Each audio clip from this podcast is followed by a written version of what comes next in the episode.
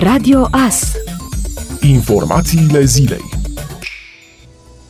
Situația economică și planul de relansare a economiei au fost discutate marți într-o ședință la Cotroceni cu șeful statului, dar și în reuniunea conducerii PNL. Ministrul Finanțelor Florin Câțu a declarat la Digi24 că planul va fi gata în 2 săptămâni și că are în vedere mai multe proiecte de investiții, autostrada Sibiu-Pitești fiind prioritatea maximă.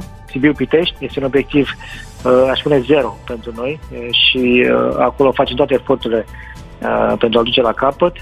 Cumanii Brașov, iarăși important, un obiectiv important, extinderea aeroportului București. Să spun doar câteva dintre ele. În același timp, un obiectiv pe care l-am accelerat în această perioadă de pandemie, digitalizarea sistemului public. Ministerul Finanțelor Publice, ANAF, în special ANAF, a făcut pași importanți în această perioadă. Urmează și Ministerul Finanțelor Publice și apoi tot sistemul public. Pentru că de fiecare dată când vorbim de măsuri pentru sistemul public și de reformă și de a reduce cheltuielile și a eficientiza aparatul administrativ, singurul mod în care putem să o facem permanent pe termen lung, ca să nu fie reversată de, dacă în viitor, cine știe, peste 10 ani mai câștigă socialiștii majoritatea în Parlament, să nu poată fi reversată, singura măsură este digitalizarea. Doar așa putem să ne asigurăm cum avea un aparat public suplu și eficient în viitor.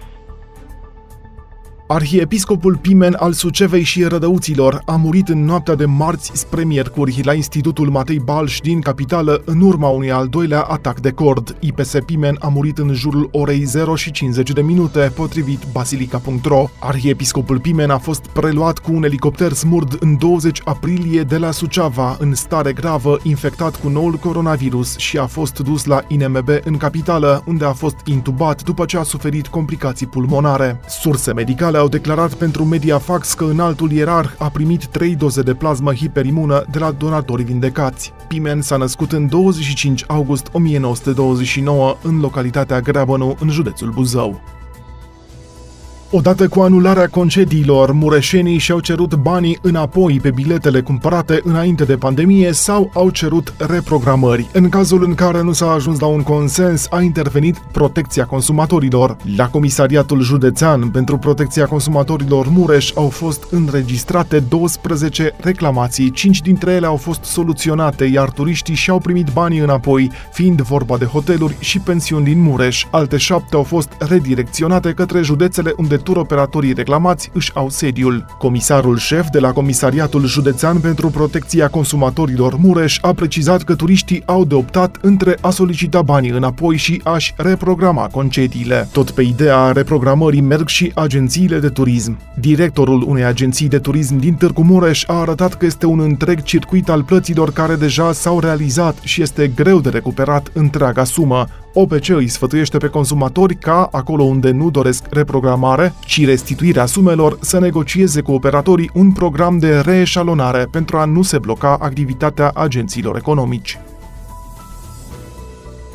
România, Bulgaria, Grecia și Serbia ar urma să creeze o bulă turistică și să renunțe la carantina de 14 zile pentru cetățenii celor 4 țări. Pentru Bulgaria, Grecia și Serbia, acest lucru se va întâmpla de la 1 iunie, asta susține premierul bulgar, cu anumite condiții. Corina Martin, președinta Federației Asociațiilor de Promovare Turistică, a vorbit despre condițiile în care turiștii români vor merge la plajă în această vară. Ne-am uitat foarte atent la ce fac colegii noștri din celelalte țări. Am propus pentru redeschiderea teraselor și după 2 săptămâni, la 15 iunie, pentru deschiderea restaurantelor cu spații închise, măsuri care vizează distanțe de minim 2 metri între mese, maximum 8 persoane la aceeași masă, considerând că venim să luăm masa împreună cu mai multe persoane. Desigur, echipamente de protecție pentru personal, cu interacțiune minimă între personal și oaspeți, un maximum de 50% din capacitatea ocupată pentru restaurantele închise. În spațiile de cazare, măsuri foarte simple, a mai spus Corina Martin. În ceea ce privește regulile de respectat pe plajă, ea a spus că recomandarea distanței dintre șezlonguri a fost de 4 metri. Călin Ile, președintele Federației Industriei Hoteliere din România, a spus că până la sfârșitul săptămânii speră să fie finalizate normativele care vor prevedea cum vor arăta activitatea și restricțiile cu privire la deschiderea teraselor în prima fază. E foarte important să avem parte și de responsabilizarea turistului, pentru că e un acord în trei părți: angajat, operator și turist.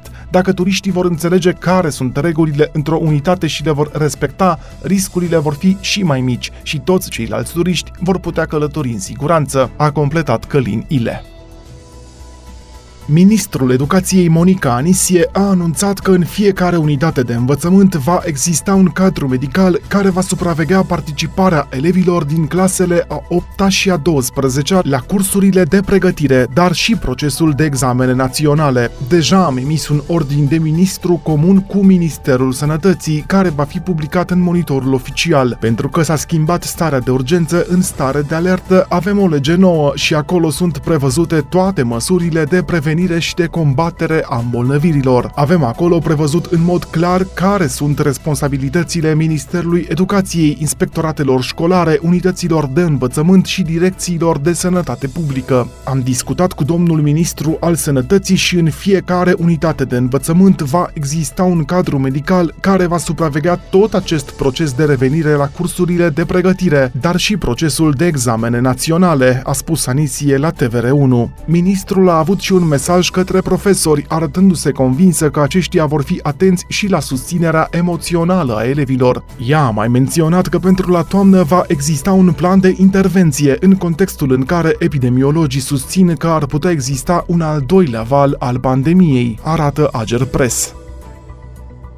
Măsurarea temperaturii la intrarea în supermarket sau la sediile firmelor cu peste 50 de angajați este obligatorie, iar cei care nu fac acest lucru riscă o amendă. Șeful Departamentului pentru Situații de Urgență, Raed Arafat, spune că nu există nicio problemă de legalitate și că măsurarea temperaturii nu înseamnă că oamenilor li se iau datele sau CNP-ul de pe frunte, așa cum se arată în informațiile false distribuite pe rețelele sociale. Termoscanarea e făcută de la distanță, nu-ți ia datele, nu-ți ia CNP-ul de pe frunte, îți ia temperatura, nu-ți face absolut nimic. Dacă e la un nivel înalt temperatura, îți recomandă să mergi la medic. Nu văd nicio problemă de legalitate, este mai mult vorba despre protecția celor care sunt într-un spațiu. Și acum, când am venit aici, pompierul m-a oprit și mi-a luat temperatura și sunt convins că a luat temperatura și celorlalți. Nu este nimic rău în acest lucru, a spus Raed Arafat. El a precizat că măsurarea temperaturii nu este eficientă în cazul persoanelor infectate,